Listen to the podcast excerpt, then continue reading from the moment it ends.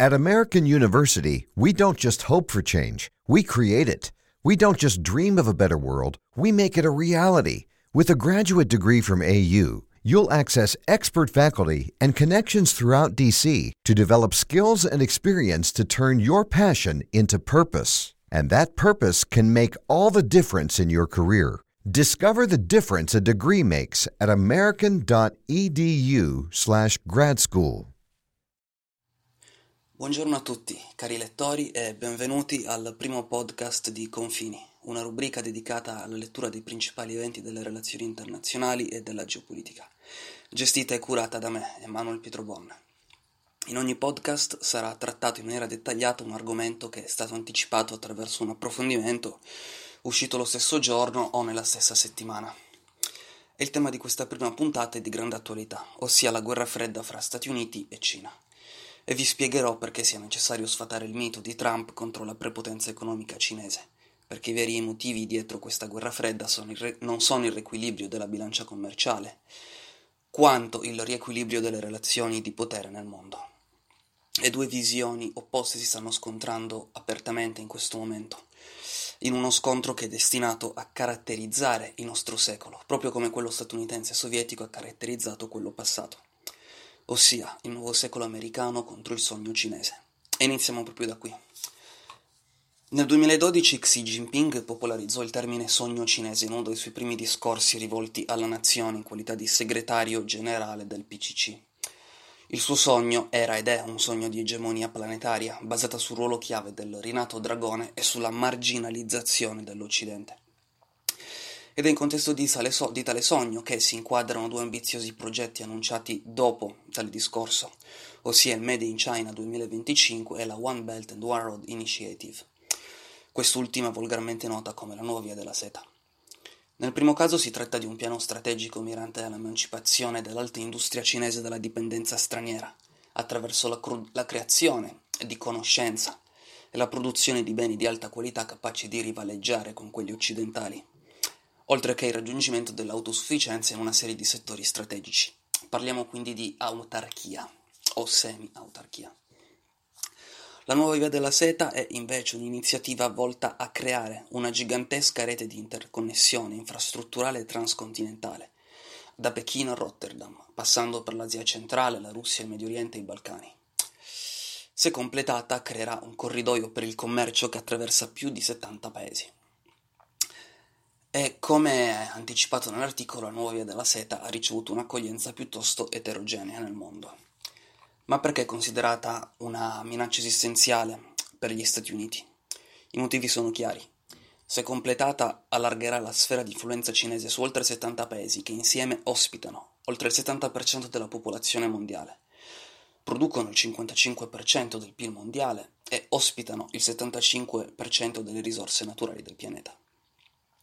In ognuno di questi, pa- di questi paesi la penetrazione cinese è già iniziata, attraverso acquisizioni strategiche, controllo di asset, penetrazione nelle infrastrutture critiche, investimenti miliardari e tanti tanti prestiti, la cui somma è così ingente che nella maggior parte dei casi i paesi non riescono a rimborsarli, ripagando quindi la Cina con qualsiasi cosa essa chieda.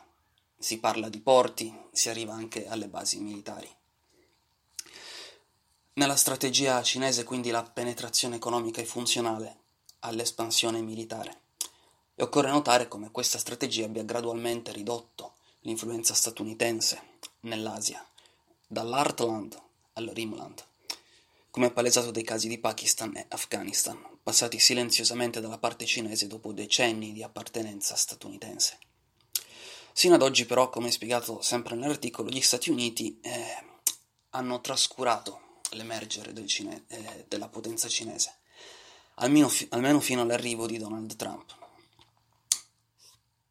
Trump ha gettato le basi per quello che probabilmente in futuro sarà definito lo scontro del secolo, dando via ad una guerra fredda che è sì commerciale, ma è anche altro, perché si tratta di corsa agli armamenti in stile Reagan, corsa allo spazio, spionaggio internazionale, guerra dell'informazione, manipolazione psicologica dell'opinione pubblica, provocazioni militari, ritorno ad una retorica bellicosa e sciovinista, clima isterico neomaccartista, e sabotaggio dei cantieri della nuova via della seta attraverso il riapparire del terrorismo islamista, che ha però abbandonato la guerra di religione per fare guerra al capitale cinese, dal Pakistan fino allo Sri Lanka.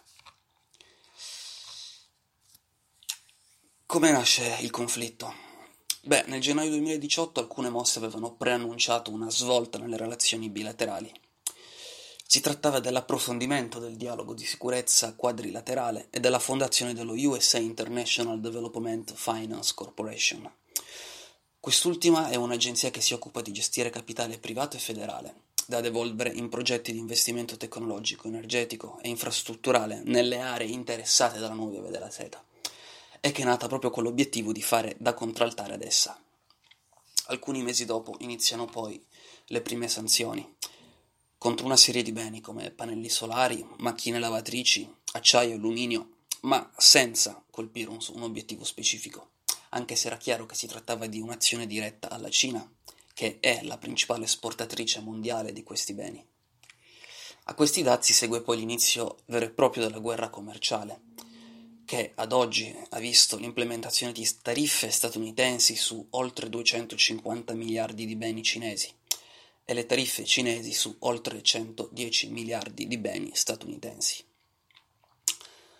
Ma lo scontro si è presto spostato su altri fronti. L'alta tecnologia, ossia il boicottaggio del Made in China 2025 e la nuova via della seta. Nel primo caso gli Stati Uniti hanno dato luogo ad una campagna internazionale di demonizzazione contro Huawei, che è accusata di produrre dispositivi che permetterebbero lo spionaggio degli utenti. L'obiettivo di Washington è presto diventato quello di spingere i suoi alleati i suoi partner a costruire delle reti 5G senza il coinvolgimento di Huawei. E poco alla volta un po' tutti i, i satelliti statunitensi stanno rispondendo all'appello. Australia, Nuova Zelanda, anche i paesi Visegrad. Emblematico poi notare che alcuni paesi, la cui economia è significativamente dipendente dalle relazioni con la Cina, come la Polonia, hanno eseguito gli ordini statunitensi andando palesemente contro i propri interessi economici. In altri paesi come il Canada, che politicamente parlando sono insignificanti nel, nelle relazioni internazionali, le autorità hanno invece arrestato Meng Wanzhou, la figlia del fondatore di Huawei, oltre che la direttrice finanziaria della compagnia. L'accusa è molto pesante. Si tratta di aver eh, fatto affari con l'Iran nonostante il regime sanzionatorio in vigore. Al forum economico eh, di San Pietroburgo di quest'anno è proprio la guerra alla Cina che ha monopolizzato il discorso dei partecipanti. Vladimir Putin ha parlato di guerra tecnologica e ha anche lanciato un messaggio molto forte al mondo, annunciando che Huawei si occuperà di creare una rete 5G nel paese. Un messaggio molto forte perché obbliga tutti i paesi, sia Occidente che, eh, che Oriente, che in altri continenti, a comporre uno schieramento, mostrando come l'orso russo e il dragone cinese siano saturi del doppio giochismo e bisognosi di sapere chi sarà o meno a combattere al loro fianco nello scontro egemonico del secolo.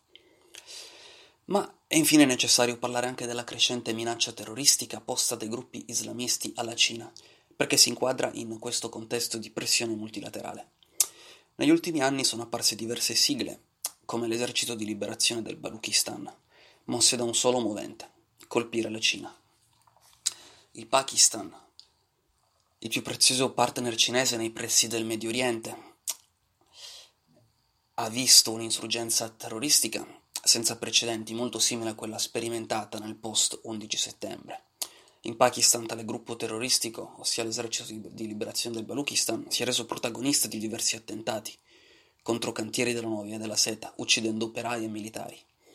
E nel tempo il suo raggio d'azione si è allargato fino al vicino Afghanistan, un altro paese che è interessato da forti investimenti cinesi. Il gruppo terroristico ha inoltre siglato un patto di collaborazione con il Daesh, la cui strategia è stata anch'essa riorientata parlando dell'Asia, dal nemico occidentale a quello cinese. Ma il più grave attentato che è possibile leggere come un attacco alla via della seta è avvenuto in Sri Lanka lo scorso aprile. Durante le celebrazioni pasquali, diverse squadre di attentatori hanno colpito chiese e hotel, con un bilancio finale di 258 morti e più di 500 feriti. Il più grave attentato nella storia del paese, e a condurlo è stato proprio un gruppo islamista, sino a quella data noto per piccole azioni.